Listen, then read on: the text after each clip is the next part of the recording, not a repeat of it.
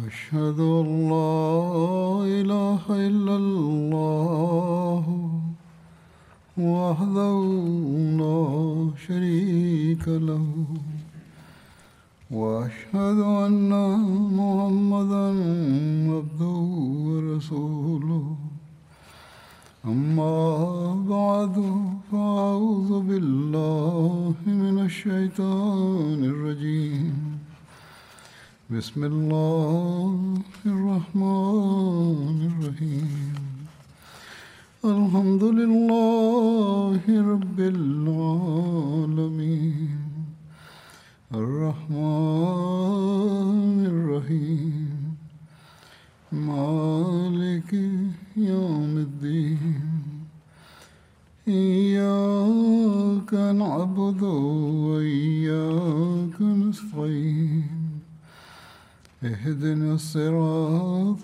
المستقيم صراط الذين أنعمت عليهم غير المغضوب عليهم ولا الضالين. அல்ஹம்துலில்லாஹ். கடந்த வாரம் பிரிட்டன் ஆண்டு மாநாட்டை நடத்துவதற்கான நல்வாய்ப்பை அல்லாஹ் நமக்கு வழங்கினான். அல்லாஹ்வின் எண்ணற்ற அருள்களை நாம் அந்த மூன்று நாட்களில் பார்த்தோம். கோவிடுடைய தொற்று நோய் பரவி இருக்கின்ற காரணத்தினால் கடந்த வருடத்தைப் போன்று இவ்வருடமும் சிறிய அளவில் மாநாட்டை நடத்தலாம் என்றுதான் முதலில் நினைத்தோம். பிறகு பிரிட்டனுடைய அனைத்து அகமதிகளுக்கும் மாநாட்டில் கலந்து கொள்வதற்கு அனுமதி கொடுக்கலாம் என்று கடைசி மாதத்தில் தான் முடிவு செய்தோம். இந்த முடிவினால் நிர்வாகம் ஆரம்பத்தில் கொஞ்சம் கவலையில் இருந்தது. ஆனால் எவ்வாறு இருப்பினும் பிறகு அவர்கள் ஆயத்தங்களை ஆரம்பித்தனர். நான் ஏற்கனவே கூறியது போன்று அல்லாஹ்வின் அருள்கள் பொழிவதை நாம் கண்டோம். மாநாட்டிற்கு பெரும் காத்திருப்பு இருக்கின்றது. முழு வருடமும் அதற்காக காத்திருப்பு செய்யப்படுகின்றது. நிர்வாகத்திற்கும் பெரும் ஆயத்தங்களை செய்ய வேண்டியது இருக்கின்றது. ஆனால் மாநாடு ஆரம்பிக்கும் போது கண் சிமிட்டுவதற்குள் இந்த மூன்று நாட்கள் எவ்வாறு கடந்து போனது என்பது கூட தெரியாமல் போய்விடுகின்றது. இவ்வருடமும் பல்வேறு கோணங்களில் மக்களுக்கு சில முன்னெச்சரிக்கை நடவடிக்கைகள் பற்றிய எண்ணம் இருந்தது. எனக்கும் சிலர் கடிதங்களை எழுதி கவலையை வெளிப்படுத்தி இருந்தனர். மக்களும் அதிகமாக துவாக்களை செய்து கொண்டிருந்தனர். நானும் துவா செய்து கொண்டிருந்தேன். ஜமாத்தினர்களும் துவாக்களை செய்து கொண்டிருந்தனர். எவ்வாறு இருப்பினும் அல்லாஹ் அனைத்து அச்சங்களையும் அமைதியாக மாற்றிவிட்டான். கோவிடுடைய தொற்று நோய் பரவி இருக்கின்றது. அதுவும் ஒரு காரணமாக இருந்தது. அதனுடைய தாக்கம் கலந்து கொண்டவர்களுள் சிலர் மீது ஏற்பட்டிருக்கலாம். ஆனால் பொதுவாக பார்க்கும்போது அல்லாஹ்வின் பெரும் அருள் இருந்தது. எவ்வாறு இருப்பினும் மாநாடு குறித்து சில விஷயங்களை நான் கூற விரும்புகின்றேன். மாநாட்டிற்கு பிறகு வருகின்ற குத்துபாவில் ஊழியர்களுக்கு நன்றி கூறுவதுண்டு. அதேபோன்று பொதுவாக கலந்து கொண்ட விருந்தினர்களின் தாக்கங்கள் பற்றியும் எடுத்துரைப்பதுண்டு. மாநாடு தொடர்பாக அல்லாஹ்வுடைய அருள்கள் பற்றியும் எடுத்துரைக்கப்படுவதுண்டு. நான் முதலில் அனைத்து ஊழியர்களுக்கும் நன்றியை தெரிவித்துக் கொள்கிறேன். அவர்கள் மாநாட்டின் ஆயத்தங்கள் முதல் இறுதி கட்டம் வரை தன்னலமற்று தொண்டாற்றினார்கள். இப்பொழுது வரை இறுதி கட்ட பணிகள் ஏதாவது வகையில் நடந்து கொண்டுதான் இருக்கின்றது. அதை செய்து கொண்டுதான் இருக்கிறார்கள். பிறகு மாநாட்டின் போது பல்வேறு துறைகளில் பொதுவாக ஆண் ஊழியர்களும் பெண் ஊழியர்களும் தமது திறமைகளுக்கு ஏற்ப நன்கு பணியாற்றி இருக்கிறார்கள். அதற்காக கலந்து கொண்ட அனைவரும் அவர்களுக்கு நன்றி செலுத்தக்கூடியவர்களாக இருக்க வேண்டும். இதுதான் இஸ்லாமிய நல்லொழுக்கமாகும். எவரிடமிருந்தேனும் ஏதேனும் வகையில் உங்களுக்கு பயன் கிடைக்கிறது என்றால், ஏதேனும் வகையில் உங்களுக்கு அவர் பயன்பட்டால் அவருக்கு நன்றி செலுத்துங்கள். அடியார்களுக்கு செலுத்தக்கூடிய நன்றிதான் அல்லாஹ்வுக்கு நன்றி செலுத்துவதன் பக்கம் அழைத்து செல்லும். குழந்தைகள், பெரியோர், பெண்கள், சிறுமிகள் ஆகியோர் தொண்டிற்கான உரிமையை செலுத்துவதற்கு முயற்சி செய்துள்ளனர். சில குறைகளும் பலவீனங்களும் முன்னால் வந்துள்ளன. ஆனால் இத்தனை பெரிய ஏற்பாட்டில் இந்த பலவீனங்கள் ஏற்பட்டு விடுகின்றன. ஆனால் நிர்வாகத்தினுடைய பணி என்னவென்றால் அந்த பலவீனங்களையும் குறைகளையும் நீக்க வேண்டும். உதாரணமாக, பெண்கள் பக்கத்தில் உணவு விநியோகிக்கக்கூடிய துறையில் சில புகார்கள் வந்துள்ளன. அல்லது வேறு சில விஷயங்கள் உள்ளன. இது சம்பந்தமாக மக்களுடைய கடிதங்கள் வந்துள்ளன. நான் அவற்றை உடனுக்குடன் நிர்வாகத்தினர்களுக்கு அனுப்பி வைக்கின்றேன். அதற்கேற்ப ஆய்வு மேற்கொண்டு தமது ரெட் நோட்டில் இந்த குறைகளை எழுதி அடுத்த வருடம் சிறந்த ஏற்பாட்டை மேற்கொள்வதற்கு ஒவ்வொரு துறையும் முயற்சி செய்ய வேண்டும். ஆனால் எவ்வாறு இருப்பினும் பொதுவாக பார்க்கும்போது ஊழியர்கள் அதிகமாகவும் மிகவும் நன்கும் பணியாற்றி இருக்கிறார்கள். குழந்தைகளும் தமது டியூட்டிகளின் உரிமையை செலுத்தியிருக்கிறார்கள். எவ்வாறு இருப்பினும் நான் அந்த அனைவருக்கும் நன்றி செலுத்திக் கொள்கின்றேன். எம்டிஏவும் மிகவும் நல்ல கவரேஜ் செய்துள்ளது. இம்முறை அவர்கள் ஸ்டுடியோவையும் அனைத்தையும் தாமாகவே ஆயத்தம் செய்துள்ளார்கள். இதன் விளைவாக பல்லாயிரம் பவுண்டை மிச்சப்படுத்தி இருக்கிறார்கள். இவ்வருடம் நடந்த இன்னொரு விஷயம் என்னவென்றால், பல முன்னேற்றம் அடைந்த நாடுகளையும் முன்னேற்றம் அடையாத நாடுகளையும் மாநாட்டின் நிகழ்ச்சிகளின் போது ஒன்று சேர்த்திருக்கிறார்கள். இதன் மூலமாக இங்கு அமர்ந்திருந்த மக்கள் பிற நாடுகளில் வசிக்கக்கூடிய தம் சகோதரர்களை பார்த்து கொண்டிருந்தனர். ஓர் ஒற்றுமை இருந்தது. அதை நாம் எம்டிஏ உடைய கேமராவின் கண் மூலமாக கண்டோம். இது அல்லாஹ்வின் சிறப்பான அருளாகும். எம்டிஏவின் ஊழியர்கள் இதற்காக நன்றிக்கு தகுதியானவர்கள். அது என்னவென்றால், அவர்கள் அஹ்மதியா ஜமாத்தின் ஒற்றுமையை எம்டிஏ மூலமாக முழு உலகிலும் காட்டி எதிரிகளின் வாயை அடைத்து விட்டனர். எவ்வாறு இருப்பினும் இப்போது நான் சில அந்நியர்கள் மற்றும் நம்மவர்களின் தாக்கங்களை எடுத்துரைப்பேன். அல்லாஹ்வின் அருள்களை பற்றி எடுத்துரைப்பேன். மாநாட்டின் மூலமாக உலகில் இஸ்லாத்தினுடைய தூது செய்தியை அல்லாஹ் எவ்வாறு சென்றடைய வைத்தான் என்பதை பற்றி எடுத்துரைப்பேன். நைஜரை சார்ந்த ஒரு நண்பர் அபுபக்கர் சீனி சாஹிப், இவர் அஹ்மதி அல்லாதவர், அஹ்மதி அல்லாத ஆலிமாவார், நியாமே நகரில் ஒரு பள்ளிவாயினுடைய இமாமாகவும் இருக்கின்றார்.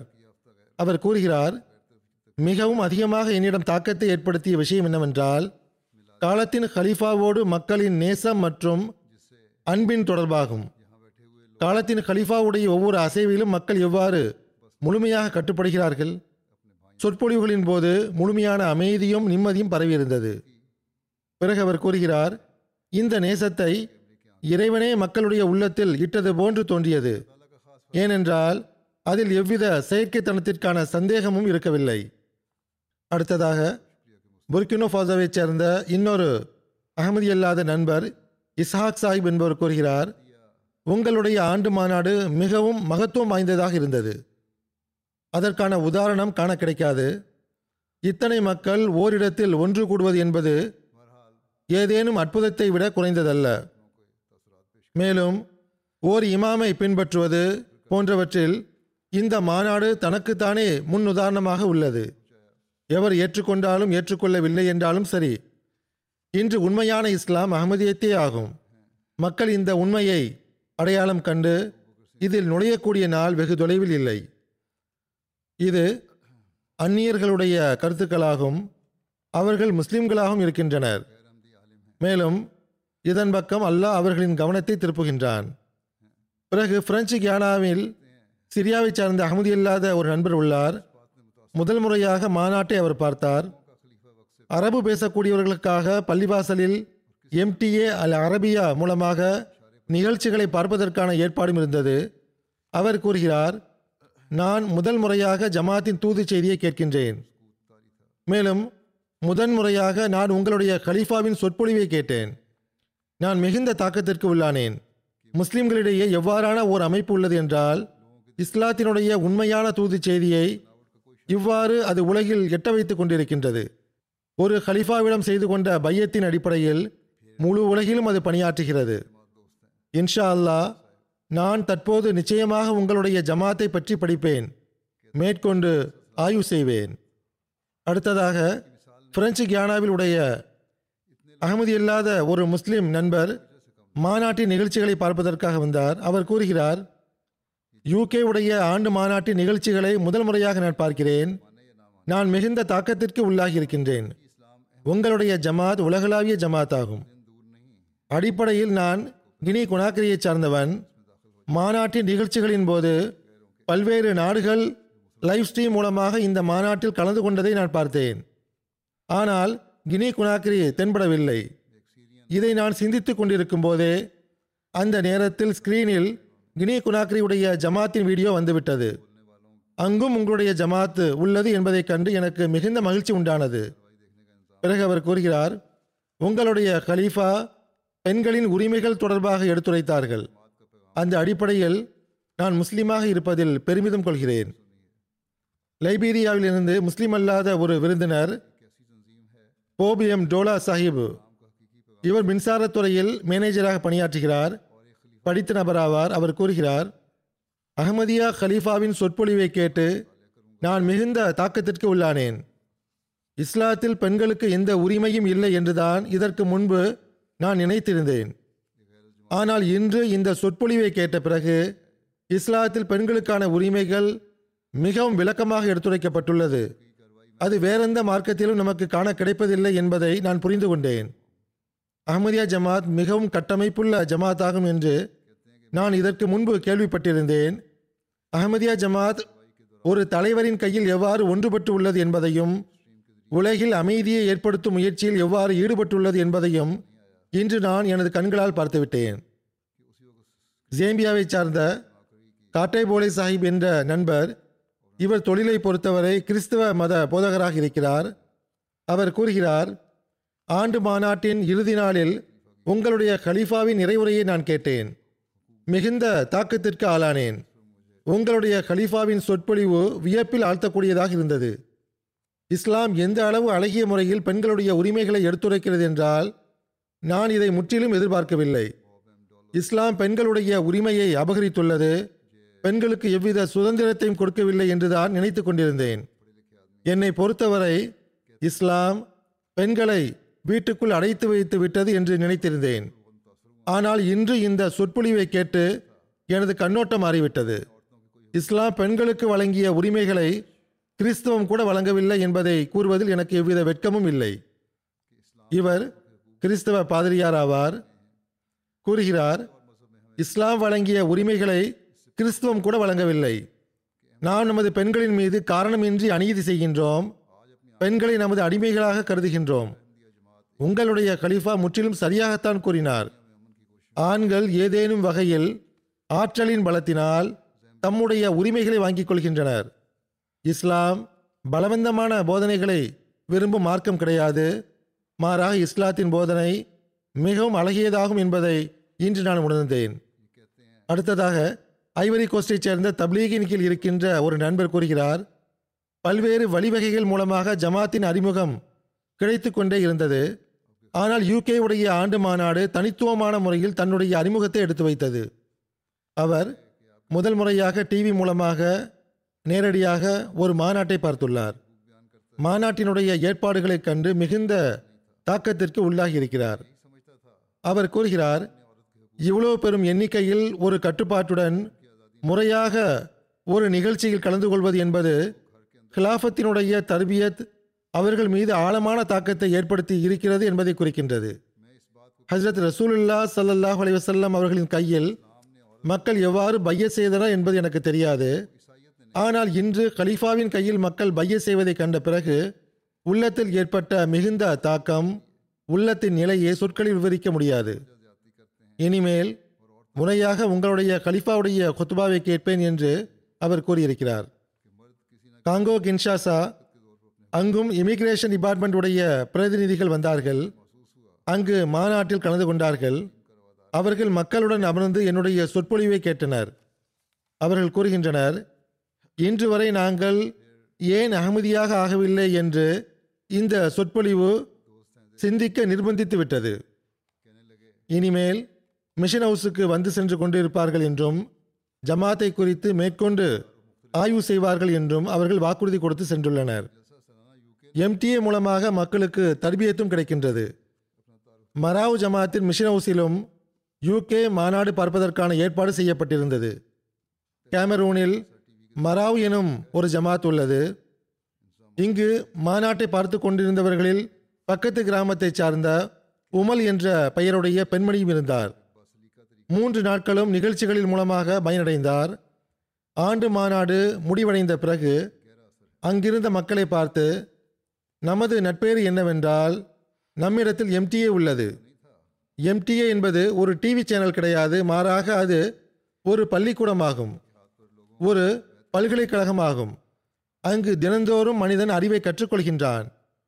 நாம் இந்த மூன்று நாட்களில் பெரும் ஞானத்தை கற்றுக்கொண்டோம். நம்மிடத்தில் கேபிளிலும் எம்டிஏ இருக்கின்றது.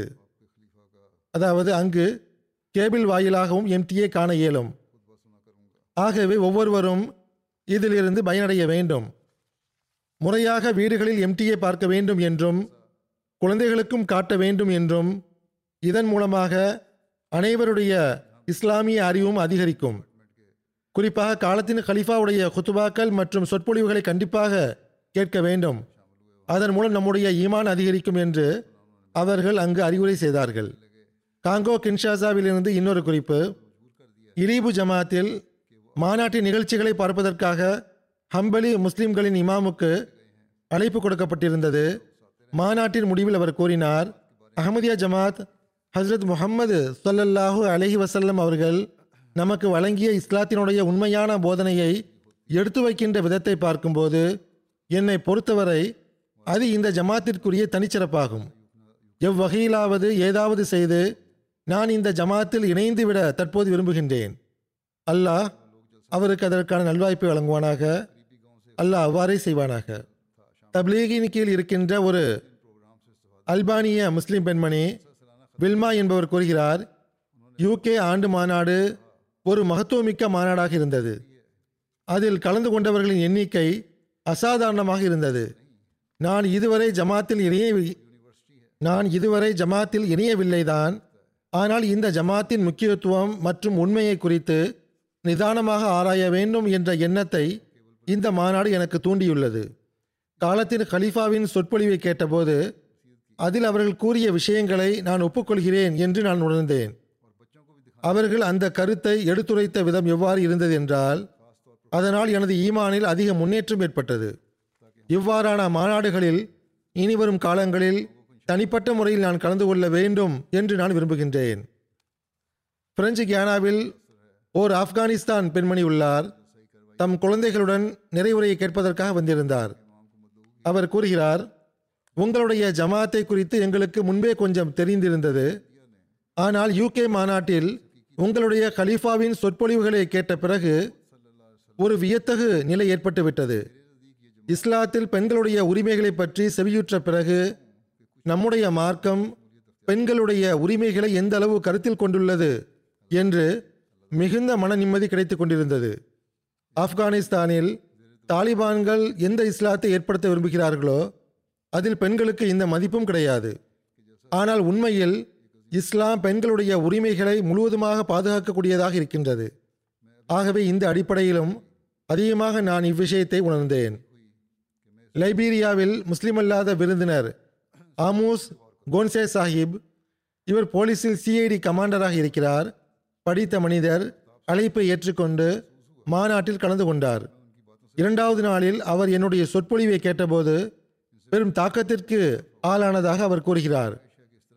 இரண்டாவது நாளில் அவர் அழைக்கப்பட்டிருந்தார். மூன்றாவது நாளில் அவரே மீண்டும் வந்தார்.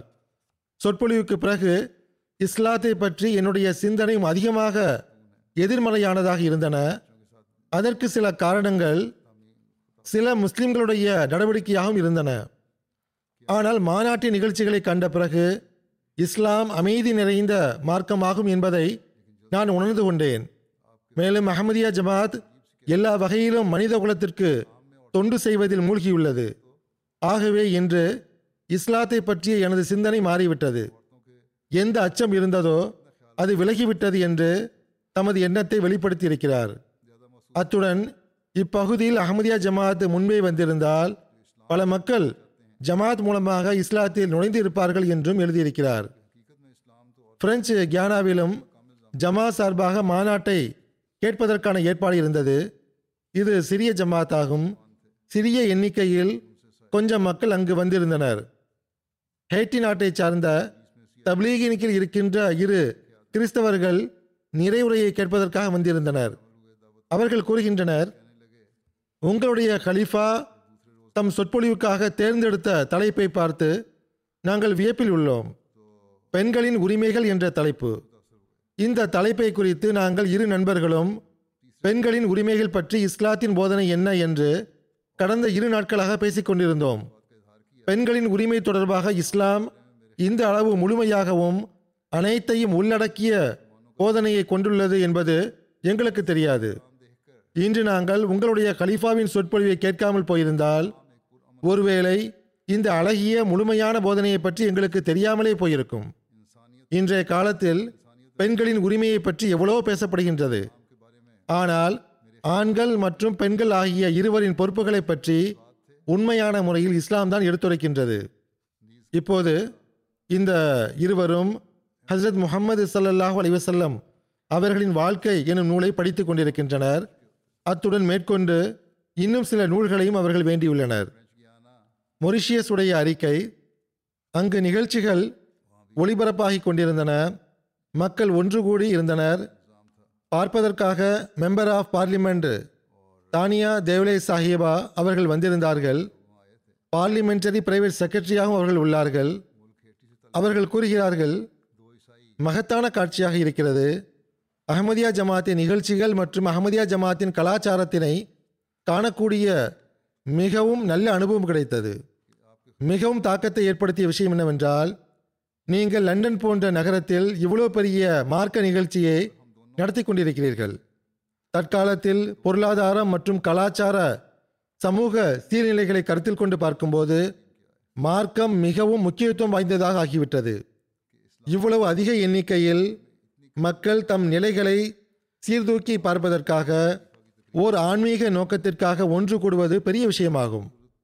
குறிப்பாக நாம் அனைவரும் ஒரு கஷ்டமான காலகட்டத்தை கடந்து கொண்டிருக்கின்றோம். உலகம் அதிகமான நெருக்கடியில் சிக்கியிருக்கின்றது. என்னை பொறுத்தவரை இவ்வாறான விஷயங்கள் சமூகத்தை சரியான பாதையில் இட்டு செல்லவும் உயர் மதிப்புகளை நிலைபெற வைக்கவும் மிகுந்த உதவியாக இருக்கும். என்னை பொறுத்தவரை இந்த அனுபவம் மிகவும் மகிழ்ச்சிகரமானதாகும். நான் இங்கு பல விஷயங்களை கற்றுக்கொண்டேன். அத்துடன் இந்த தருணங்கள் எனக்கு சிந்திக்கத்தக்கவையாகவும் உள்ளன. புதிதாக பைய செய்தவர்களும் தம் தாக்கங்களை குறித்து எழுதி அனுப்பியிருக்கிறார்கள். புர்கினோ ஃபாசோவைச் சேர்ந்த புதிதாக பைய செய்த ஒரு பெண்மணி ஹவ்வா சாஹிபா கூறுகிறார், காலத்தின் ஹலிஃபாவுடைய பகிரங்கமான தெளிவான சொற்கள் நமக்கு கூறுவது என்னவென்றால், நாம் அஹ்மதியத்தை உண்மையான இஸ்லாம் என்று புரிந்து பிறரையும் அஹ்மதியாக ஆக்க வேண்டும் என்பதற்காக மட்டும் நாம் பைய செய்யவில்லை. மாறாக சமூகத்தில் நாமும் ஒரு முன் உதாரண அஹ்மதிகளாக வாழ வேண்டும் என்பதற்காகவும் நாம் பைய செய்திருக்கின்றோம். மேலும் நமது சொல்லையும் செயலையும் ஒன்றாக்கி நமது ஈமானை உறுதிப்படுத்தவும் வேண்டும், நம்பிக்கையில் முன்னேறவும் வேண்டும். ஆப்பிரிக்க மக்கள் படிப்பறிவு இல்லாதவர்கள் என்று மக்கள் கூறுவதுண்டு. இப்பொழுது இந்த பெண்மணியை பாருங்கள். அவர் கூறியது என்னவென்றால், நாம் எவ்வாறான மாற்றத்தை உருவாக்க வேண்டும் என்றால் நம்முடைய சொல்லும் செயலும் ஒரே போன்று ஆகிவிட வேண்டும். ஒவ்வொரு படித்த அகமதிகளும் தம்மை தாமே படித்தவர்களாக கருதக்கூடிய அகமதிகளும் ஐரோப்பாவில் வசிக்கக்கூடியவர்களும் முன்னேற்றமடைந்த நாடுகளில் வசிக்கக்கூடியவர்களும் இதை சிந்தித்து பார்க்க வேண்டும். இதில் கவனிக்கத்தக்க விஷயம் என்னவென்றால், தம்முடைய சொல்லையும் செயலையும் எல்லா இடத்திலும் ஒரே போன்று ஆக்க வேண்டும் என்பதாகும்.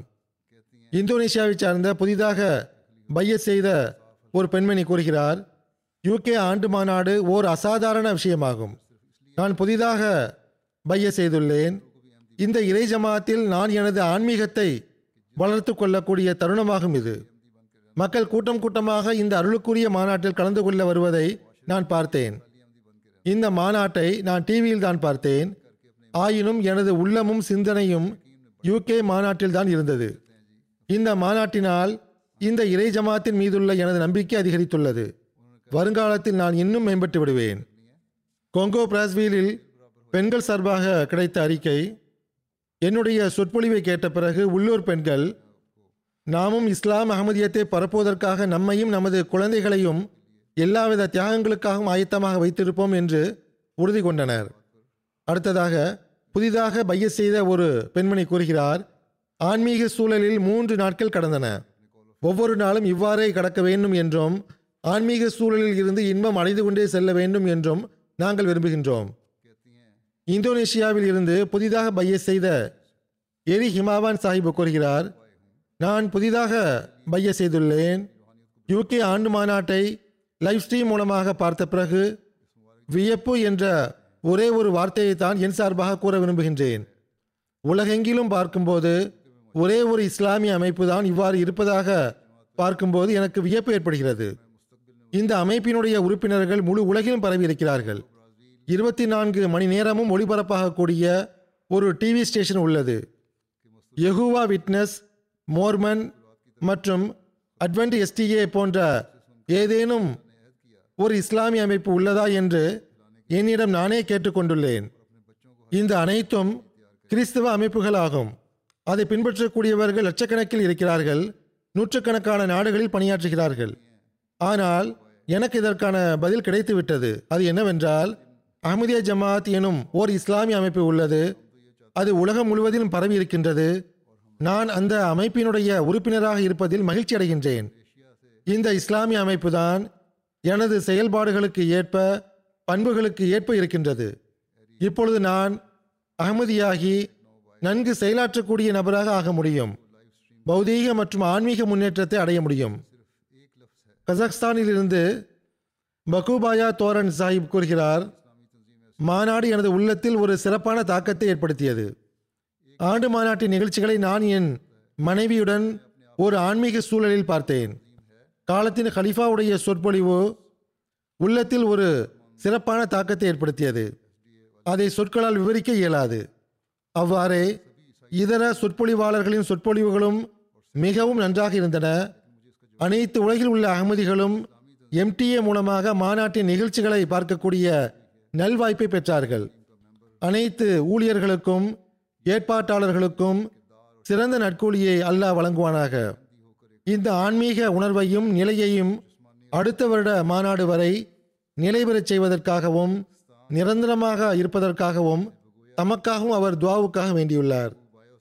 ஜேம்பியாவை சார்ந்த புதிதாக பையஸ் செய்த ஒருவர் என்னுடைய சொற்பொழிவை கேட்டார். சொற்பொழிவை கேட்டபோது உணர்வுகளை கட்டுப்படுத்த முடியாமல் அவருடைய கண்களில் இருந்து கண்ணீர் வழிந்தோடியது. அருகில் அமர்ந்திருந்த நண்பர் கேட்டபோது பதில் சொல்ல முடியவில்லை. அந்த ஹாலை விட்டு சில நிமிடங்களுக்காக வெளியே சென்று விட்டார். கண்ணீரை துடைத்து விட்டு மீண்டும் திரும்பி வந்தபோது என்ன விஷயம் என்று கேட்கப்பட்ட போது, வாழ்வில் முதல் முறையாக காலத்தின் ஹலீஃபாவை பார்க்கிறேன், குரலை கேட்கிறேன், ஆகவே கண்களில் இருந்து கண்ணீர் வடிகிறது என்று கூறினார்.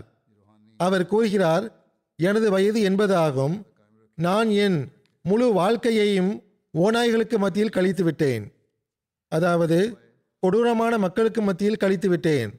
அகமதியத்தில் வந்த பிறகுதான் இஸ்லாத்தின் உண்மையான போதனை நேசத்தை பரப்புவது என்றும் மக்களிடையே வெறுப்பை பரப்புவது கிடையாது என்றும் தெரிந்து கொண்டேன். பிறகு ஒரு நாள் ஃபஜ்ர் தொழுகையினுடைய தர்சுக்கு பிறகு எழுந்து நின்று அனைத்து அன்பர்களையும் பார்த்து, இந்த பள்ளிவாசலை மக்களால் நிரப்புவது முரபியுடைய வேலை மட்டுமின்றி நாம் அனைவரின் பொறுப்பாகும். நாம் அனைவருக்கும் தப்லீக் செய்ய வேண்டும் என்று கூறினார்.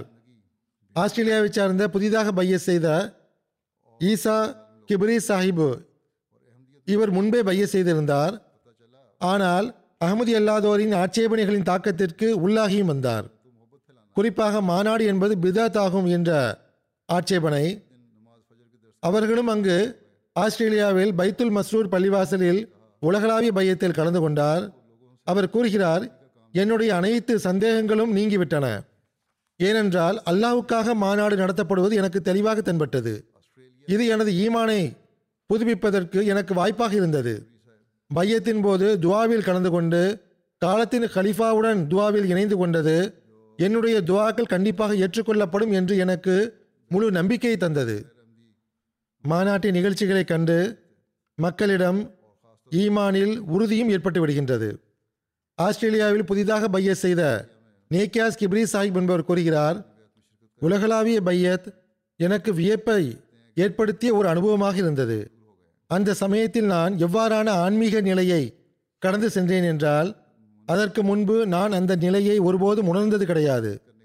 எவ்வாறான ஒரு ஆன்மீக சூழலாக இருந்தது என்றால், அது எனக்கு மன நிம்மதியையும் ஆன்மீக இன்பத்தையும் வழங்கியது. லெசோத்தோவில் இருந்து புதிதாக பையத் செய்த யூசுப் ஹபீசா சாஹிப் என்பவர் கூறுகிறார், இது என்னுடைய முதல் மாநாடாகும். நான் முதன்முறையாக காலத்தின் ஹலீஃபாவை பார்த்தேன். காலத்தின் ஹலீஃபா அவர்கள் சமூக பலவீனங்கள் மற்றும் தீமைகள் குறித்து இஸ்லாத்தினுடைய மேலான போதனைகள் வாயிலாக சீர் செய்வதன் வழிமுறைகளை அவர்கள் எவ்வாறு எடுத்துரைத்தார்கள் என்றால், அவற்றை அதற்கு முன் நான் எங்கும் கேட்டதில்லை. கிறிஸ்துவத்திலும் நான் அதை கற்றிருக்கவில்லை. அகமதியத்தை பற்றி நான் ஆராய்ந்து கொண்டிருக்கும் போது காலத்தின் ஹலிஃபாவுடைய புகைப்படத்தை முதல் முறையாக நான் கண்டபோது, அப்போது அல்லாஹ் கனவில் என்னிடம் இது உண்மையான மார்க்கமாகும் என்று கூறினான். அகமதியத்தின் பக்கம் நான் வருவது, உண்மையான இஸ்லாத்தை அடைவது என்பது நேர்வழி உண்மையில் அல்லாஹ்வின் சார்பாகவே வழங்கப்பட்டதாகும் என்பதற்கான சான்றாகும். காலத்தின் கலீஃபாவை கண்ட பிறகு எனக்கு அது கிடைத்தது. இவ்வாறு வாழ்வில் முதல் முறையாக மாநாட்டை பார்த்தது, பையத்தின் ஆத்மார்த்தமான காட்சிகளை பார்த்தது மற்றும் அதில் கலந்து கொண்ட பிறகு நான் எனக்குள் ஒரு மாற்றத்தை உணர்ந்து கொண்டிருக்கின்றேன். புதிய வாழ்க்கை கிடைத்தது போல் இருக்கின்றது. அல்பானியாவை சார்ந்த பலோம்பியா சாஹிப் என்பவர் வரலாற்று ஆசிரியராக இருக்கிறார். ஜெர்மனியில் இவர் மூன்று நான்கு வருடங்களுக்கு முன்பு பைய செய்திருந்தார். அவர் கூறுகிறார், இவரிடம் யூகே ஆண்டு மாநாட்டில் விர்ச்சுவலாக கலந்து கொண்டேன், ஆனால் நான் நேரடியாக அதில் கலந்து கொண்டது போன்று தோன்றியது. மாநாட்டில் சுற்றுச்சூழல் மற்றும் காலத்தின் கலீஃபாவின் சொற்பொழிவின் தாக்கம் வலுவானதாக இருந்தது. பௌதீக ரீதியாக மாநாட்டில் கலந்து கொண்டது போன்று இருந்தது. இந்த உலகளாவிய ஆண்டு மாநாடு ஜமாத்தில் ஒற்றுமை உள்ளது என்பதற்கான சான்றாக உள்ளது.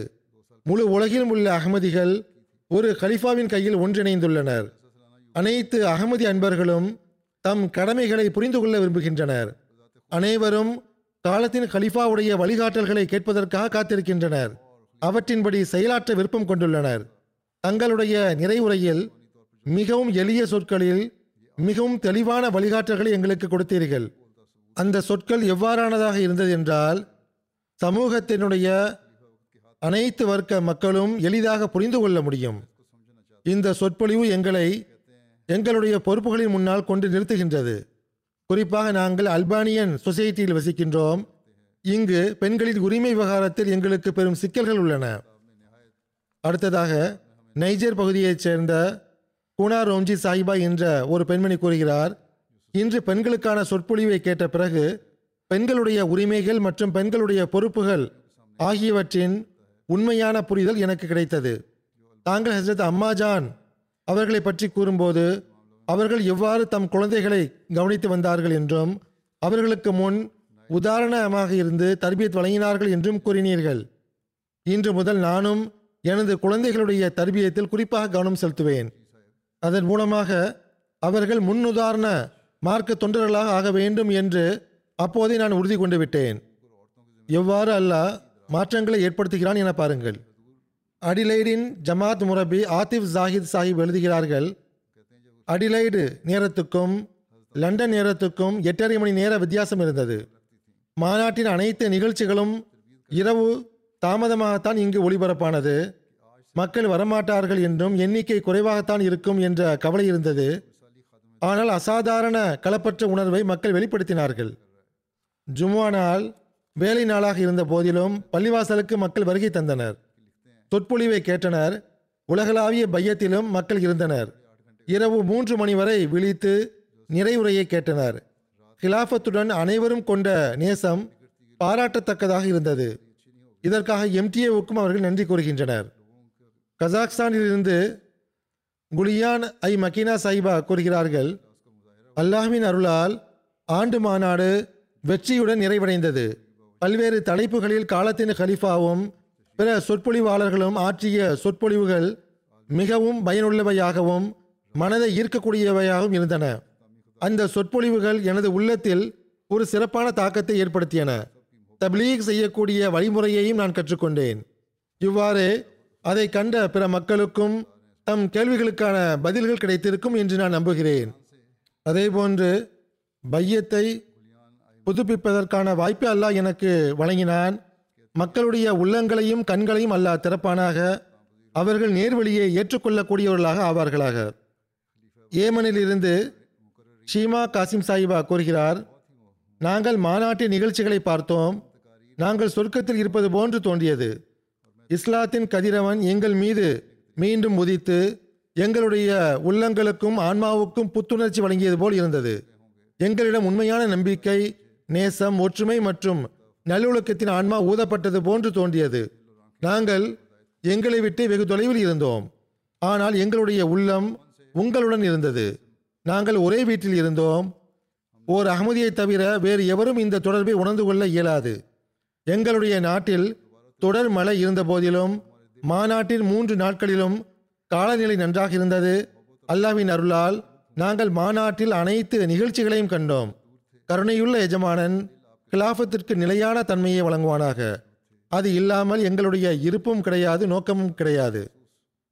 அடுத்ததாக இன்னொரு அரபு பெண்மணி கபாபீரை சார்ந்த துவா சாஹிபா என்பவர் கூறுகிறார், தங்களுடைய சொற்பொழிவின் குறிப்பை எழுதுவதற்கு முயற்சி செய்து கொண்டிருந்தேன். நிறைவுரையில் பெண்களுடைய உரிமைகளின் பக்கம் தாங்கள் கவனமூட்டினீர்கள். அதற்காக நான் தங்களுக்கு மிகுந்த நன்றி கடன் பட்டுள்ளேன். நான் எப்படிப்பட்ட மார்க்கத்தை பின்பற்றக்கூடியவர்களாக இருக்கிறேன் என்றால் அது என்னுடைய உரிமைகள் மற்றும் உணர்வுகளை பாதுகாக்கின்றது. நான் இந்த அனைத்து விஷயங்களையும் முஸ்லீம் அல்லாத எனது தோழிகளுக்கு முன்னால் எடுத்து கூறும்போது பெருமிதம் கொள்கின்றேன். பிறகு பெண்களுடைய பார்வையில் ஆண்களுக்கான உரிமைகள் பற்றியும் தாங்கள் எங்களுக்கு கூறினீர்கள். எனது தந்தை, சகோதரர்கள் மற்றும் கணவர் ஆகியோரின் உரிமைகளை நான் நன்றாக செலுத்துகிறேனா இல்லையா என்ற அனுமானம் எனக்கு ஏற்பட்டது. பையத்தின் வேளையில் உண்மையாகவே நாங்கள் காலத்தின் கலீஃபாவுடன் இருப்பது போன்ற உணர்வு தோன்றியது. நமக்கிடையே எந்த நாடும் இருக்கவில்லை, எந்த கடலும் இருக்கவில்லை. நான் எந்த அளவு மகிழ்ச்சியை உணர்ந்தேன் என்றால் எனது இதயம் வெடித்து விடுவது போன்று எனக்கு தோன்றியது. ஜோர்டனில் இருந்து அமத்து ஷாஃபி சாஹிபா என்ற பெண்மணி எழுதுகிறார், ஆண்டு மாநாட்டின் முதல் நாளில் தாங்கள் ஆற்றிய சொற்பொழிவை நான் கேட்டேன். என்னுடைய பொறுப்புகளை எண்ணி எனது உள்ளம் நடுங்கிவிட்டது. இரண்டாம் நாள் நிகழ்ச்சியில் வகந்தா எனும் ஊரை சார்ந்த அகமதிகள் ஹஜ்ரத் வாக்களிக்கப்பட்ட மசி அலை இஸ்லாம் மற்றும் காலத்தின் கலிஃபாவோடு கொண்ட நேசத்தை கண்டோம். இந்த ஊர் மிகவும் பின்தங்கிய ஊராக இருந்த போதிலும் அவ்வூரில் வசிப்பவர்கள் இப்பொழுது வரை வாழ்வினுடைய ஆரம்ப தேவைகளை கூட அனுபவிக்காத நிலையில் அந்த ஊரினுடைய ஒரு தலைவர் பேச்சை கேட்டு எனது கண்களில் இருந்து கண்ணீர் வடிந்தோடியது. அவர் என்ன கூறினார் என்றால், அல்லாஹ் அவனுடைய தூதர் மற்றும் வாக்களிக்கப்பட்ட மசீகை நேசிப்பதாக அவர் கூறினார். வெளிப்படையாக பார்க்கும்போது இது மிகவும் எளிய சொற்களாக இருக்கின்றன, ஆனால் அது என்னுடைய உள்ளத்தில் மிகுந்த தாக்கத்தை ஏற்படுத்தியது.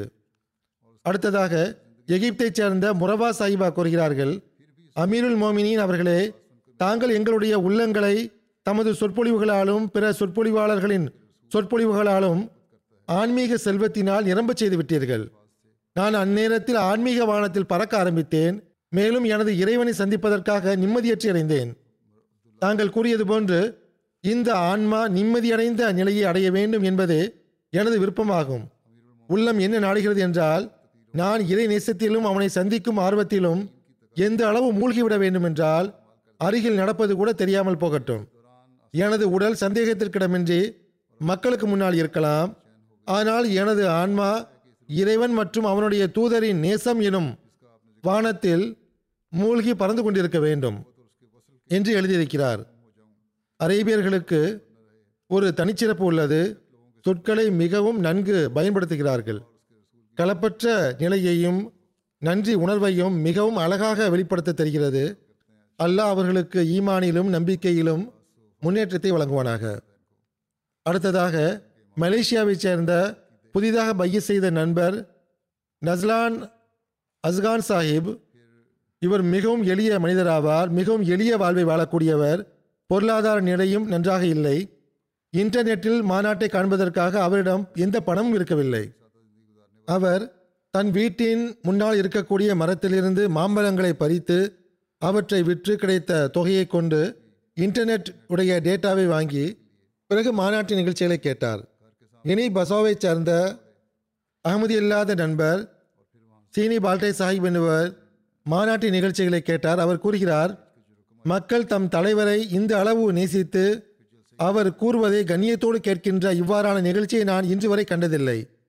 உலகளாவிய பையத்தின் காட்சி மிகவும் அழகானதாக இருந்தது. அவர் உலகளாவிய பையத்து நிகழ்ச்சியை மட்டும்தான் கண்டார். அவர் கூறுகிறார், அதில் முழு ஜமாத்தும் ஒரு கையில் இணைந்திருந்தது. இந்த காட்சியை நான் கண்ட பிறகு அஹமதியா ஜமாத் கலீஃபாவுக்கு முழுமையாக கட்டுப்படுகிறது, இதுவே அவர்களின் முன்னேற்றத்திற்கான ரகசியமாகும் என்ற நம்பிக்கை எனக்கு ஏற்பட்டுவிட்டது. உண்மையில் அஹமதியா ஜமாத் ஓர் உண்மையான ஜமாத் ஆகும். நீங்கள் உண்மையான வழியில் இருக்கிறீர்கள். மெக்சிகோவில் இருந்து துரையா குமே சாஹிபா கூறுகிறார்கள், யூகே ஆண்டு மாநாட்டின் சொற்பொழிவுகளை கேட்கக்கூடிய வாய்ப்பு கிடைத்தது. நிறைவுரை அனைத்தையும் விட உள்ளத்தை ஈர்க்கக்கூடியதாக இருந்தது. அதில் பெண்களுடைய உரிமைகள் பற்றி எடுத்துரைக்கப்பட்டது. எவ்வாறு வீட்டினுடைய சூழலை மேம்படுத்துவது என்று கூறப்பட்டது. இது எவ்வாறான இஸ்லாமிய போதனைகள் என்றால், இவற்றின்படி நான் எனது வாழ்வில் செயல்பட முயற்சி செய்வேன். அது மட்டுமின்றி பையத்துடைய நிகழ்ச்சியில் மிகவும் உணர்ச்சி வசப்பட்டு விட்டேன். எவ்வாறான நிலை இருந்தது என்றால் அதை சொற்களில் என்னால் விவரிக்க இயலாது. நான் மிகவும் மகிழ்ச்சியையும் நிம்மதியையும் உணர்ந்து கொண்டிருந்தேன். இனி பசாவோவை சார்ந்த புதிதாக பைய செய்த பெண்மணி ஒருவர் ஜைபுன் நிசா என்ற அகமதியில்லாத பெண்மணியை தன்னுடன் மாநாட்டிற்கு அழைத்து வந்திருந்தார். அவர் கூறுகிறார், மாநாட்டின் மூன்று நாட்களிலும் அனைத்து நிகழ்ச்சிகளையும் குறிப்பாக தங்களுடைய அனைத்து சொற்பொழிவுகளையும் கேட்டோம். அகமதியில்லாத அந்த பெண்மணி இறுதி நாளில் பள்ளிவாசலில் அகமதிய ஜமாத்தை பற்றி பல ஆட்சேபனைகள் எனக்கு இருந்தன. ஆனால் உங்களுடைய கலீஃபாவின் சொற்பொழிவுகளை கேட்ட பிறகு அனைத்து ஆட்சேபனைகளும் நீங்கிவிட்டன. நான் அகமதியத்தில் இணைவதாக அறிவிப்பு செய்கிறேன். நான் என்னுடைய மகனையும் அகமதியா ஜமாத்திற்காக அர்ப்பணிக்கிறேன் என்று அறிவித்தார். கினி பசாவோ உடைய ஒரு கிராமத்தில் வசிக்கக்கூடிய பெண்மணி தம்பாகேட்டா சாஹிபா என்பவர் யூகே ஆண்டு மாநாட்டு நிகழ்ச்சியில் கலந்து கொண்டார். உலகளாவிய பையத்தை பற்றி கேள்விப்பட்ட போது மோலிம் அவர்களிடம் அதனுடைய விபரத்தை கேட்டறிந்தார். மோலிம் சாஹிப் அவர்கள் பையத்தின் பத்து நிபந்தனைகளை பற்றி எடுத்துரைத்தார். ஆகவே இந்த பெண்மணி பையத் நிகழ்ச்சியில் கலந்து கொண்டார். பையத்தின் அனைத்து சொற்களையும் திரும்பச் சொன்னார். நிறைவுரையும் அவர் கேட்டார். இறுதியில் அவர் கூறினார், உலகளாவிய பையத்து நடந்த போதே நான் அகமதியத்தை ஏற்றுக்கொண்டு விட்டேன். இப்பொழுது இந்த சொற்பொழிவுக்கு பிறகு நான் அறிவிக்க விரும்புவது என்னவென்றால், இப்போது இஸ்லாமிய சமூகத்தை யாராவது காப்பாற்ற இயலும் என்றால் அது அகமதியா கிலாஃபத் மட்டுமே ஆகும். இன்று நான் அகமதியத்தில் இணைவதாக அறிவிப்பு செய்கின்றேன். மேலும் எனது பிள்ளைகளையும் அகமதியத்தை ஏற்றுக்கொள்ளும்படி அறிவுரை செய்வேன். ஏனென்றால் அகமதியத்து தான் உண்மையான இஸ்லாம் ஆகும். மிஷனரி எழுதுகிறார், காங்கோ பிராஸ்விலில் பல்வேறு ஜமாத்துகளில் கூட்டாக மாநாட்டின் அனைத்து நிகழ்ச்சிகளையும் எம்டிஏ ஆப்பிரிக்கா மூலமாக நேரடியாக பார்ப்பதற்கான நல்வாய்ப்பு கிடைத்தது. குத்துபாக்களை கேட்டு பல மக்கள் தாக்கத்திற்கு ஆளானார்கள். மேலும் அல்லாஹ்வின் அருளால் அந்த குத்துபாக்களை கேட்டதன் காரணமாக, மாநாட்டின் நிகழ்ச்சிகளை கேட்டதன் காரணமாக இருபத்தி மூன்று நபர்களுக்கு அந்நாட்களில் பைய செய்வதற்கான நல்வாய்ப்பு கிடைத்தது. காங்கோ பிராஸ்விலில் இருந்து மிஸ்டர் மும்போரா பின் ஜீலி சாஹிபு என்பவர், இவர் கிறிஸ்தவத்தோடு தொடர்புடையவர், மாநாட்டிற்கு அழைக்கப்பட்டிருந்தார். இரண்டு நாட்கள் அவர் மாநாட்டின் நிகழ்ச்சிகளை பார்த்தார். அவர் கூறுகிறார், இங்கு நான் இரு நாட்களாக இறைவனுக்கு கொடுக்க வேண்டிய உரிமைகள், அடியார்களுக்கு கொடுக்க வேண்டிய உரிமைகள், இறையச்சம், பாவ மன்னிப்பு பற்றிய விஷயங்கள் பேசப்படுவதை பார்த்து கொண்டிருக்கின்றேன். இது எனது உள்ளத்தில் குடிகொண்டு விட்டது. எனக்குள் ஒரு மாறுதலை நான் உணர்கின்றேன். ஆனால் மாயாஜாலம், தீய ஆன்மாக்களை வெளியேற்றுவது போன்றவற்றை தவிர வேறு எதையும் சர்ச்சில் பேசுவது கிடையாது. நான் தங்களுடைய ஜமாத்தில் இணைய வேண்டும் என்று தீர்மானித்து விட்டேன். ஏனென்றால் இங்குதான் எனக்கு ஆன்மீக நிம்மதி கிடைத்துள்ளது.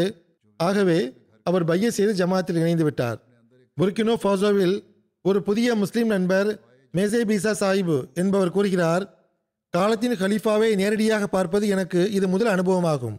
நான் இஸ்லாத்தில் புதிதாக தான் இணைந்துள்ளேன். உலகம் கண்டிப்பாக ஒரு தலைவரின் கையில் ஒன்றிணைய வேண்டும் என்று எப்பொழுதும் எனது சிந்தனையில் கேள்வி எழும். இப்பொழுது இங்கு அகமதி மக்களை பார்த்த பிறகு அந்த ஒற்றுமை தென்படுகிறது. ஆகவே நான் அவர்களுடன் சேர்ந்து அகமதியா பள்ளிவாசலில் தொழ ஆரம்பித்து விட்டேன். இன்று நான் யூகே ஆண்டு மாநாடு மற்றும் உலகளாவிய பையத்தில் கலந்து கொண்டுள்ளேன். அனைத்து அகமதிகளும் எம்டிஏ மூலமாக அதில் இணைந்துள்ளனர். இந்த அனைத்தையும் நான் எனது கண்களால் கண்ட பிறகு எனக்கு மன திருப்தி கிடைத்துவிட்டது. அனைவரும் ஒரு கையில் ஒன்று கூட வேண்டும் என்று எப்பொழுதும் நான் சிந்தித்து கொண்டிருந்த அந்த விஷயத்தையும் நான் கண்டுவிட்டேன். எனது கேள்விக்கான பதில் கிடைத்துவிட்டது. ஆகவே இன்றிலிருந்து அகமதியத்தை ஏற்றுக்கொள்வதாக அறிவிப்பு செய்கிறேன். மேலும் எனது குடும்பத்தினரையும் கிலாஃபத்திற்கு பின்னால் வருமாறு அழைப்பு கொடுப்பேன். ஸ்ரீலங்காவில் அகமதியத்தை ஏற்றுக்கொண்ட ஒரு சம்பவம் குறித்து ஜமாத்தின் தலைவர் இவ்வாறு எழுதுகிறார்கள், உள்ளூர் ஜமாத்துகளில் கூட்டாக மாநாட்டை பார்ப்பதற்கான ஏற்பாடு செய்யப்பட்டிருந்தது. கொழும்புவில் ஜமாத் சென்டரில் நாட்டினுடைய சூழ்நிலையின் காரணமாக வந்து செல்வதற்கு கடும் கஷ்டங்கள் இருந்த போதிலும் எண்பத்தைந்து அகமதி மற்றும் அகமதி அல்லாதோர் மாநாட்டிலும் உலகளாவிய பையத் நிகழ்ச்சிகளிலும் கலந்து கொண்டார்கள். அந்த சந்தர்ப்பத்தில் இரண்டு அன்பர்கள் பையத் செய்து ஜமாத்தில் இணைந்தனர். அவ்வாறே லைவ் ஸ்ட்ரீம் மூலமாக நிகம்பு, சோசியாலா மற்றும் போலன்னருவா ஆகியவற்றில் ஜமாத்தினர்கள் கூட்டாக மாநாட்டில் கலந்து கொண்டனர். அனைத்து நிகழ்ச்சிகளும் தமிழ் மொழியில் மொழியாக்கமும் செய்யப்பட்டது. இந்த நிகழ்ச்சிகளின் விளைவால் நான்கு நபர்கள் அகமதியத்தை ஏற்றுக்கொள்ளும் நல்வாய்ப்பை பெற்றனர். அல்பானியாவை பற்றிய அறிக்கை. அங்கு நேரடி மொழியாக்கம் யூடியூபில் ஒளிபரப்பாகிக் கொண்டிருந்தது. அல்பானியா, கொசோவோ, மக்தூனியா மற்றும் ஜெர்மனி போன்றவற்றில் வசிக்கக்கூடிய அல்பானிய மக்கள் அதை கேட்டுக்கொண்டிருந்தனர். தப்லீகினில் இருக்கக்கூடிய அல்பானிய முஸ்லிம் நண்பர் ஆல்பர்ட் சாஹிப் முதல் முறையாக யூகே ஆண்டு மாநாட்டினுடைய இறுதி அமர்வில் கலந்து கொண்டார். மாநாடு நிறைவடைந்த பிறகு அவர் கூறினார், கலிஃபத்துல் மசீகின் சொற்பொழிவு, திருக்குரான் வசனங்கள் மற்றும் ஹஸ்ரத் நபி அலைஹிஸ்ஸலாஹு அலைஹி வஸல்லம் அவர்களின் வாழ்க்கை மற்றும் அறிவார்ந்த சான்றுகளால் ஆயத்தம் செய்யப்பட்டிருந்தது. ஆனால் மிகவும் எளிய சொற்களை கொண்டதாக அது இருந்தது. எவர்கள் பெண்களுடைய உரிமைகளை பற்றி ஆட்சேபனை செய்கிறார்களோ அவர்களின் அனைத்து கேள்விகளுக்கான பதில்களை இன்று கலிஃபத்துல் மசீஹ் அவர்கள் தம் சொற்பொழிவில் எடுத்துக் கூறிவிட்டார்கள். அந்த நபர் திரும்பிச் சென்ற பிறகு சிறிது நேரத்திலேயே மறுபடியும் அவருடைய ஃபோன் அழைப்பு வந்தது. அஹமதியா ஜமாத் மற்றும் மாநாட்டை குறித்து தம் உணர்வுகளை வெளிப்படுத்தி கொண்டே இருந்தார். அஹமதியா ஜமாத்து தான் உண்மையான இஸ்லாம் ஆகும் என்றும் கூறினார். பையத்தின் பத்து நிபந்தனைகளை பற்றி கூறப்பட்ட போது ஓர் அல்பானிய ஜமாத் நூலை சான்றாக காட்டி அதில் பையத்தின் பத்து நிபந்தனைகள் இடம்பெற்றுள்ளன, அதை நான் ஏற்கனவே படித்துள்ளேன், இப்பொழுது நான் பைய செய்வதற்கு ஆயத்தமாக உள்ளேன் என்று கூறினார். ஆகவே அவர் ஜமாத்தில் இணைந்து விட்டார். காங்கோ பிராஸ்விலின் முஸ்லிம் எழுதுகிறார், ஒரு பெண்மணியின் கணவர் முன்பே அகமதியத்தை ஏற்றுக்கொண்டு விட்டார். மனைவியும் இஸ்லாத்தை ஏற்றுக்கொள்ள வேண்டும் என்று அவர் விரும்பினார். தப்லீகும் செய்து கொண்டிருந்தார், துவாவும் செய்து கொண்டிருந்தார். ஆனால் மனைவி சர்ச்சை விடுவதற்கு தயாராக இல்லை. ஆண்டு மாநாட்டை பார்ப்பதற்கு அழைப்பு கொடுக்கப்பட்டது. அந்த பெண்மணி மூன்று நாட்களும் மாநாட்டின் நிகழ்ச்சிகளை பார்த்தார். மாநாட்டின் இறுதி நாளில் அந்த பெண்மணி கூறினார், இந்த மூன்று நாட்களும் நான் எங்களுடைய பாதிரியார் மற்றும் உங்களுடைய கலீஃபாவின் விஷயங்களை ஒப்பிட்டு பார்த்து கொண்டிருந்தேன். கலீஃபாவின் கூற்றில் அதிக எடை உள்ளது என்ற முடிவுக்கு நான் வந்துவிட்டேன். கலீஃபாவின் ஒவ்வொரு விஷயமும் உள்ளத்தில் இறங்கிக் கொண்டிருந்தன.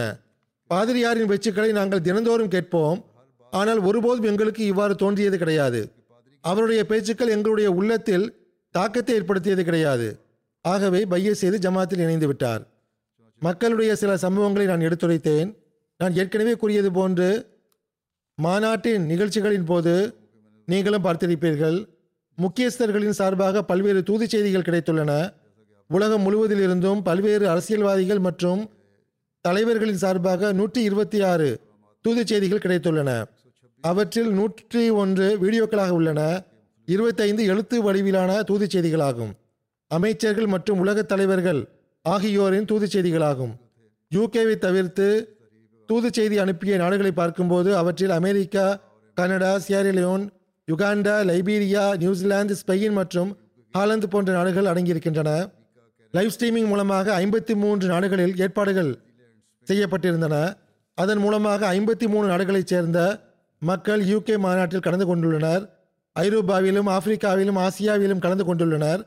அந்த ஐம்பத்தி மூன்று நாடுகளில் எண்பது இடங்களில் மக்கள் இதில் கலந்து கொண்டனர். பிரஸ் அண்ட் மீடியா கவரேஜ் உள்ளது. இவ்வருடம் கோவிட் காரணமாக பொது அழைப்பு விடுக்கப்படவில்லை. ஆனால் இரண்டு மீடியா அவுட்லெட்ஸ் குறிப்பாக விண்ணப்பம் வைத்து வருவதற்கு அனுமதி கோரியது. ஆகவே அவர்களுக்கு அனுமதி கொடுக்கப்பட்டது. இம்முறை நாம் ஆண்டு மாநாட்டை பற்றி உலகிற்கு எவ்வாறு எடுத்துரைப்பது பெரும் சவாலாக இருக்கும் என்று ஊடகத்துறை நினைத்தது. ஆனால் அல்லாஹ் எவ்வாறு ஏற்பாடுகளை செய்தான் என்றால் தாமாகவே கவரேஜ்க்கான ஏற்பாடு உருவாகிவிட்டது. இரண்டு மீடியாக்காரர்கள் ஏற்கனவே வந்திருந்தார்கள். பிபிசியை சார்ந்தவர்களும் இன்னொரு சேனலும். அத்துடன் BBC, ITV, Metro, LBC, BBC radio survey, BBC South Today, BBC News website போன்றவை பெரும் கவரேஜ் கொடுத்தன. அவற்றை கொண்டு மற்ற மீடியாவும் கவரேஜ் கொடுத்தன. அதே போன்று மண்டல வாரியாக பார்க்கும்போது எட்டு மீடியா அவுட்லெட்ஸு மாநாட்டை கவர் செய்தன. அத்துடன் இருபத்தி எட்டு வெப்சைட்டுகள் மாநாடு தொடர்பாக செய்திகளையோ அல்லது கட்டுரைகளையோ வெளியிட்டுள்ளன. இந்த வெப்சைட்டுகள் இருபது மில்லியனை விடவும் அதிகமான மக்களை சென்றடைகிறது. பிரிண்ட் மீடியாவை பார்த்தோம் என்றால் செய்தித்தாள்களில் மாநாட்டை குறித்து பதினான்கு கட்டுரைகள் வெளியாகி உள்ளன. அந்த செய்தித்தாள்களை படிக்கக்கூடியவர்களின் எண்ணிக்கை ஒன்று புள்ளி ரெண்டு மில்லியன் ஆகும். பல்வேறு டிவி சேனல்களில் முப்பத்தி இரண்டு நிகழ்ச்சிகளின் மூலமாக ஆண்டு மாநாடு கவரேஜ் செய்யப்பட்டுள்ளது. அந்த டிவி சேனல்களை பார்க்கக்கூடியவர்களின் எண்ணிக்கை பனிரெண்டு மில்லியனை விடும் அதிகமாகும். ரேடியோ ஸ்டேஷன்களில் முப்பத்தி ரெண்டு நிகழ்ச்சிகளில் யூகே ஆண்டு மாநாட்டை பற்றி கூறப்பட்டுள்ளன. அந்த ரேடியோ ஸ்டேஷன்களை கேட்கக்கூடியவர்களின் எண்ணிக்கை ஒரு மில்லியனை விடும் அதிகமாகும். சோசியல் மீடியா மூலமாக சில மீடியா அவுட்லெட்ஸ் எழுத்தாளர்களும் பொதுமக்களும் மாநாடு தொடர்பாக மெசேஜ் போன்றவற்றை கொடுத்துள்ளார்கள். பன்னிரெண்டு மில்லியனை விடவும் அதிகமான மக்கள் வரை இது சென்றடைகின்றது. பிரஸ் அண்ட் மீடியாவுடைய டீம் வீடியோக்களை ஆயத்தம் செய்து சோசியல் மீடியாவில் பகிர்ந்துள்ளது. அது ரெண்டு லட்சத்தி முப்பத்தி நான்காயிரம் நபர்களை விடவும் அதிகமான மக்களை சென்றடைகிறது. இந்த அனைத்தையும் சேர்த்து பார்க்கும்போது ஐம்பத்தி ஏழு புள்ளி ஐந்து மில்லியனை விடவும் அதிகமான மக்கள் வரை மாநாட்டின் கவரேஜ் சென்றடைந்துள்ளது. பத்திரிகையாளர்கள் வருவதற்கு அனுமதி இருக்கவில்லை. பிரஸ் மீடியாவுடைய டீம் யூகே ஜமாத்தின் தப்லீக் துறையின் உதவியாளர்கள் மூலமாக முப்பத்தி ரெண்டு பத்திரிகையாளர்களுக்கு லங்கருடைய உணவை அனுப்பி வைத்தது. அதையும் அவர்கள் நேர்மறையாக விரும்பி மிகவும் பாராட்டியுள்ளார்கள். பிபிசி சவுத்துடைய பிரதிநிதி பத்திரிகையாளர் எட்வர்ட் சால்ட் என்பவர் கூறினார், நான் மாநாட்டில் மிகவும் நல்ல விதமாக நேரத்தை கழித்தேன். விருந்தோம்பல் மிகவும் சிறப்பாக இருந்தது. பல்வேறு சொற்பொழிவுகளை கேட்டதனாலும் மிகவும் நன்றாக இருந்தது. இனி வரும் காலங்களிலும் உங்களுடன் சேர்ந்து பணியாற்றுவேன். சிடேவி நீதா என்ற பத்திரிகையாளர் கூறுகிறார், உங்களுடைய ஜமாத்தின் தாராள மனப்பான்மையை கண்டு நான் வியப்பில் உள்ளேன். நட்டாஷா தேவன் என்ற ஒரு எழுத்தாளர் கூறுகிறார், உண்மையில் அனைத்து மார்க்கங்களும் ஒன்றுதான்.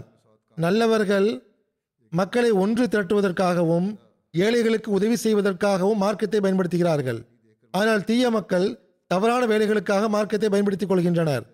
ஆண்டு மாநாடு நிச்சயமாக நல்ல மக்களுக்கான உதாரணமாகும். எம்டிஏ சார்பாக ஆண்டு மாநாடு தொடர்பாக ஆயிரத்தி எண்ணூற்றி எண்பத்தி ஐந்து போஸ்ட்களும் புகைப்படங்களும் வீடியோக்களும் சோசியல் மீடியாவில் அப்லோடு செய்யப்பட்டுள்ளன. அதன் மூலமாக நான்கு மில்லியன் மக்கள் வரை இந்த செய்தி சென்றடைந்துள்ளது. ரெண்டு லட்சத்து பதிமூணாயிரம் மக்கள் இந்த போஸ்டுகளை லைக் செய்துள்ளார்கள். சோசியல் மீடியாவில் அது குறித்து கருத்துக்கள் கூறப்பட்டுள்ளன. ஆயிரத்தி இருநூற்றி முப்பத்தி ஆறு வீடியோஸ் அப்லோடு செய்யப்பட்டுள்ளன.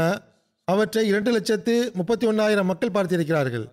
பார்க்கக்கூடியவர்கள் மொத்த நேரத்தை கணக்கிடும்போது நான்கு லட்சத்து எழுபதாயிரம் மணி நேரம் ஆகின்றது. எம்டிஏவுடைய வெப்சைட்டை இருபத்தி நாலாயிரம் மக்கள் தொண்ணூற்றி ரெண்டாயிரம் முறை பார்த்திருக்கிறார்கள். எம்டிஏ ஆப்பிரிக்காவுடைய அறிக்கை என்னவென்றால், இருபது டிவி சேனல்களில் ஆண்டு மாநாடு நேரடியாக ஒளிபரப்பு செய்யப்பட்டுள்ளன. அவற்றில் சில அரசாங்க சேனல்களாகும், சில தனியார் சேனல்களாகும். அவற்றில் சில சேனல்கள் முழு நாட்டிலும் பார்க்கப்படுகின்றது. அந்த சேனல்களில் Gambia national TV, Sierra Leone national TV, Liberia national TV மற்றும் பல்வேறு பிரைவேட் சேனல்களும் அடங்கும். உலகளாவிய பையத் நிகழ்ச்சியும் காட்டப்பட்டன. அவற்றில் இருபது டிவி சேனல்கள் மூலமாக என்னுடைய சொற்பொழிவுகள் காட்டப்பட்டன. முப்பத்தி ஐந்து மில்லியன் மக்கள் வரை இது சென்றடைந்துள்ளது. மாநாட்டின் நேரடி ஒளிபரப்பு மட்டுமின்றி மாநாடு தொடர்பாக பல விஷயங்கள் ஆயத்தம் செய்யப்பட்டு ஆப்பிரிக்கா முழுவதிலும் அனுப்பப்பட்டுள்ளன. ஆகவே இந்த வகையில் மாநாட்டின் மூன்று நாளில் பதினைந்து சேனல்கள் ஆண்டு மாநாடு தொடர்பாக நியூஸை ஒளிபரப்பு செய்துள்ளன. பதினைந்து மில்லியன் மக்கள் வரை இது சென்றடைகிறது. ரிவ்யூ ஆஃப் ரிலிஜியன் மூலமாகவும் பெரும் கவரேஜ் கிடைத்துள்ளது. சோசியல் மீடியா மூலமாக அதன் கவரேஜ் கிடைத்துள்ளது மற்றும் யூடியூப் மூலமாகவும் கிடைத்துள்ளது. மாநாடு தொடர்பாக நாற்பது கட்டுரைகள் எழுதப்பட்டுள்ளன. பன்னிரண்டு வீடியோக்கள் உருவாக்கப்பட்டுள்ளன. நூற்றி பத்தையும் விட அதிகமான போஸ்டுகள் பதியப்பட்டுள்ளன. மூன்று லட்சம் மக்கள் வரை மாநாட்டின் கவரேஜ் சென்றடைந்துள்ளது. ஆகவே அல்லாஹ்வுடைய அருளால் மாநாட்டின் எண்ணற்ற கனிகளை அல்லாஹ் நமக்கு வழங்கியுள்ளான். நான் ஏற்கனவே கூறியது போன்று எவ்வளவோ தாக்கங்கள் சம்பவங்கள் வந்துள்ளன. அவற்றிலிருந்து சிலவற்றை முன்மாதிரிக்காக நான் எடுத்து வைத்தேன். அல்லாஹ் ஒவ்வொரு அகமதியின் ஈமானிலும் நம்பிக்கையிலும் முன்னேற்றத்தை வழங்குவானாக. மாநாட்டின் தாக்கங்கள் தற்காலிகமானதாக இல்லாமல் நிலையானதாக ஆகட்டுமாக. தொழுகைக்கு பிறகு நான் சில ஜனாசா தொழுகைகளையும் தொலை வைப்பேன். ஆகவே மர்ஹூம்களை பற்றி கூறிவிடுகின்றேன். முதல் குறிப்பு, கனடாவைச் சேர்ந்த மதிப்பிற்குரிய குதுரத்துல்லா அத்னான் சாஹிப் அவர்களின் மனைவியாகிய மதிப்பிற்குரிய நுஸ்ரத் குதுரத் சுல்தானா சாஹிபா உடையதாகும். இவர் கடந்த நாட்களில் ஐம்பத்தி ஐந்து வயதில் மரணமடைந்து விட்டார்கள். இன்னாலில்லாஹி இன்னா இலைஹி ராஜிஊன். மர்ஹூமா அவர்கள் தொழுகைகளை பேணக்கூடியவராகவும் தஹஜ்ஜுத் தொழக்கூடியவராகவும் ஒரு நல்ல களப்பற்ற பெண்மணியாகவும் வானவரின் பண்பை கொண்ட பெண்மணியாகவும் திகழ்ந்தார்கள். ஹாஸ்பிட்டலில் இருக்கும்போது இவர்கள் தப்லீக் செய்யாத எந்த ஒரு மருத்துவரும் கிடையாது. ஒரு அரேபிய முஸ்லிம் பெண் டாக்டரும் இருந்தார். அவர் நுஸ்ரத் சாஹிபாவிடம் திருக்குரானை ஓதி கேட்பதற்காக வருவார். மர்ஹூமா அவர்கள் அந்த டாக்டருக்கு சூரா யாசின் ஓதி காட்டுவார்கள். ஒவ்வொரு விஷயத்திலும் அவர்கள் கிலாஃபத்தை நினைவு கூறுவார்கள். ஹிலாஃபத்துடன் பெறும் நன்றியுணர்வின் தொடர்பு இருந்தது. மர்ஹூமாவின் அதிகமான உறவினர்கள் அகமதி அல்லாத சுன்னத் ஜமாத்தை சார்ந்தவர்களாக இருக்கிறார்கள். அந்த அனைவரிடமும் நீங்கள் அனைவரும் காலத்தின் இமாமிடம் பைய செய்யுங்கள் என்று தப்லீக் செய்து தூதி செய்தி அனுப்பி வைத்தார்கள். அன்னார் விற்று சென்றவர்களில் கணவன் மட்டுமின்றி மூன்று பிள்ளைகள் இருக்கிறார்கள். அவர்களில் ஒரு மகன் ரதியல்லாஹு நொமான் என்பவர் கனடா ஜாமியாவில் மாணவராக இருக்கிறார். இந்த மகன் மட்டுமின்றி இன்னும் இரு பிள்ளைகள் உள்ளனர். ஒருவர் சகோதரர், இன்னொரு சகோதரி. அவருடைய கணவர் கூறுகிறார், என்னுடைய மனைவி வாழ்வை அர்ப்பணித்தவர் போன்று தம் வாழ்வை கழித்தார். குழந்தைகளின் தர்பியத்திற்காக தம் எல்லா ஆற்றலையும் முயற்சியையும் செலவழித்தார். ஹிலாஃபத்துடன் பெரும் அன்பும் கொள்கை பிடிப்பும் இருந்தது. தப்லீகிற்கு பெரும் ஆர்வமும் இருந்தது. நான் ஏற்கனவே கூறியது போன்று தம் பிள்ளைகளிடத்திலும் இந்த ஆர்வத்தை உருவாக்கினார்கள். அவர்களுடைய அனைத்து பிள்ளைகளும் தப்லீக் ஆர்வம் கொண்டவர்களாக இருக்கிறார்கள். நானும் பார்த்திருக்கிறேன். சாதாரண ஆர்வம் கிடையாது, அசாதாரணமான ஆர்வம் கொண்டிருக்கிறார்கள். அல்லாவின் அருளால் பிள்ளைகளின் மீது அவர்களின் ஒரு சிறப்பான தர்பியத்து தாக்கம் உள்ளது. அவர்களுக்கு வாசிப்பதிலும் அதிக ஆர்வம் உள்ளது. அல்லாஹ் அவர்களுக்கு திறமையை வழங்கியிருக்கின்றான். அவர்களின் மூலமாக பையத்துகளும் நிகழ்கின்றன.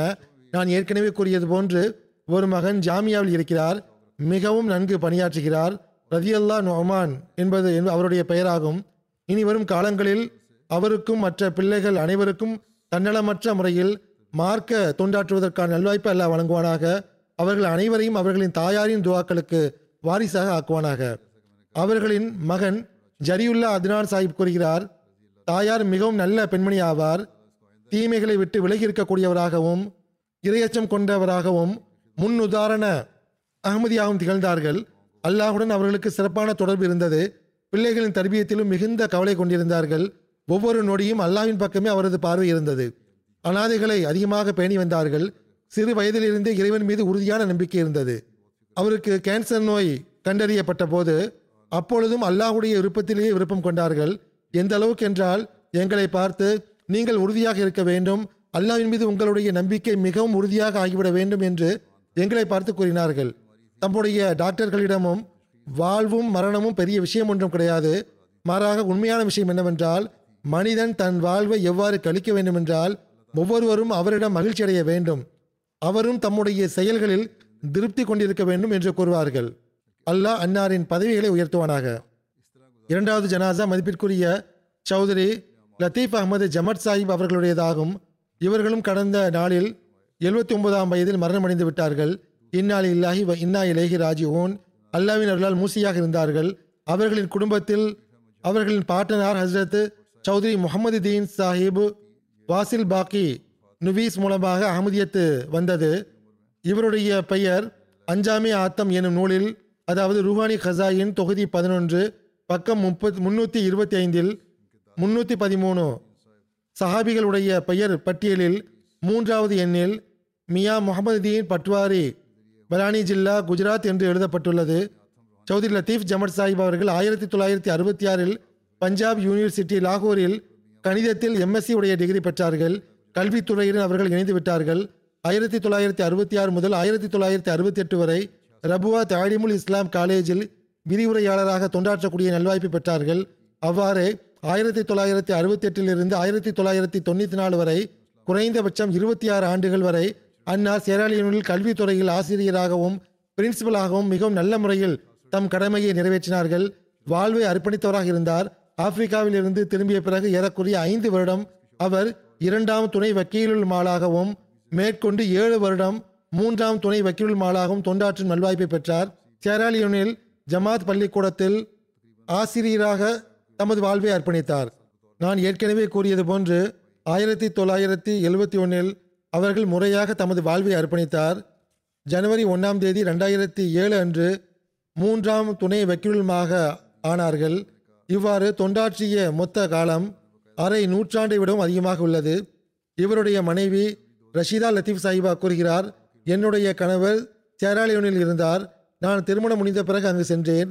அங்கு சென்ற உடனே அவர் எனக்கு வழங்கிய அறிவுரை என்னவென்றால், வாழ்வை அர்ப்பணித்தவருக்கு இங்கு ஆசியாவில் உள்ள பொருட்களை வாங்கி உண்ணுவது கடினமாகும்.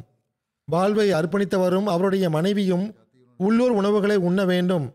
ஆகவே நீ உள்ளூர் உணவுகளை சமைப்பதற்கு கற்றுக்கொள் என்று கூறினார். இதன் காரணமாக எங்களுக்கு பிற்காலத்தில் இது எளிதாக இருந்தது. மிகவும் எளிய இயல்பை கொண்டவர், தம்முடன் பணியாற்றக்கூடியவர்களை மிகவும் கருத்தில் கொள்ளக்கூடியவர். அவர்களும் இவருடைய நன்னடத்தையை பற்றி அதிகமாக எடுத்துரைத்துள்ளனர். ஒவ்வொருவரும் இவரை புகழ்கின்றனர். அல்லாஹ் இவர்களுடன் பாவ மன்னிப்பு மற்றும் கருணையுடன் நடந்து கொள்வானாக, அந்தஸ்துகளை உயர்த்துவானாக, அவர்கள் பின்விட்டு சென்றவர்களுக்கு பொறுமையை வழங்குவானாக. அவருக்கு ஒரு மகனும் ஒரு மகளும் உள்ளனர். அவருடைய ஒரு குழந்தை சிறு வயதிலேயே மரணித்து விட்டது. அவருடைய பிள்ளைகளுக்கும் அவருடைய நன்மைகளை தொடரக்கூடிய நல்வாய்ப்பை வழங்குவானாக.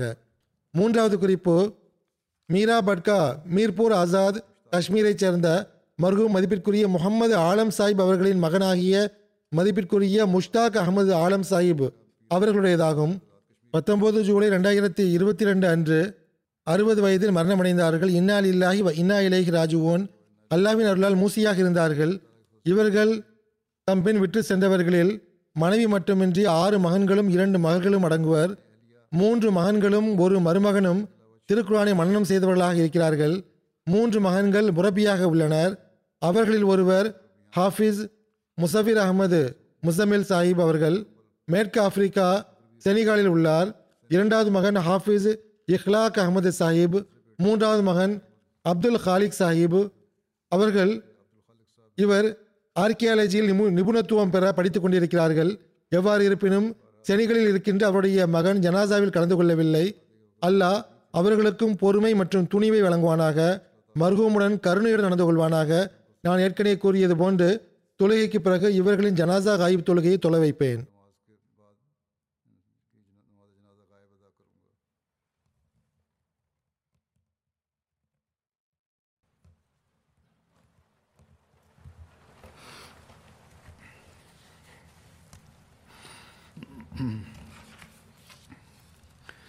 அல்ஹம்துலில்லாஹ் அல்ஹம்துலில்லாஹ் நஹ்மதுஹு வ நஸ்தஈனுஹு வ நஸ்தக்ஃபிருஹு வ நுஃமினு பிஹி வ நதவக்கலு அலைஹி வ நஅஊசு பில்லாஹி மின் ஷுரூரி அன்ஃபுஸினா வ மின் ஸய்யிஆத்தி அஅ்மாலினா மன் யஹ்திஹில்லாஹு ஃபலா முதில்ல லஹு ومن يضلله فلا هادي له ونشهد أن لا إله إلا الله ونشهد أن محمدا عبده ورسوله عباد الله رحمكم الله إن الله يأمر بالعدل والإحسان وإيتاء ذي القربى وينهى عن الفحشاء والمنكر والبغي يعظكم لعلكم تذكرون اذكروا الله يذكركم وادعوه يستجب لكم ولذكر الله أكبر.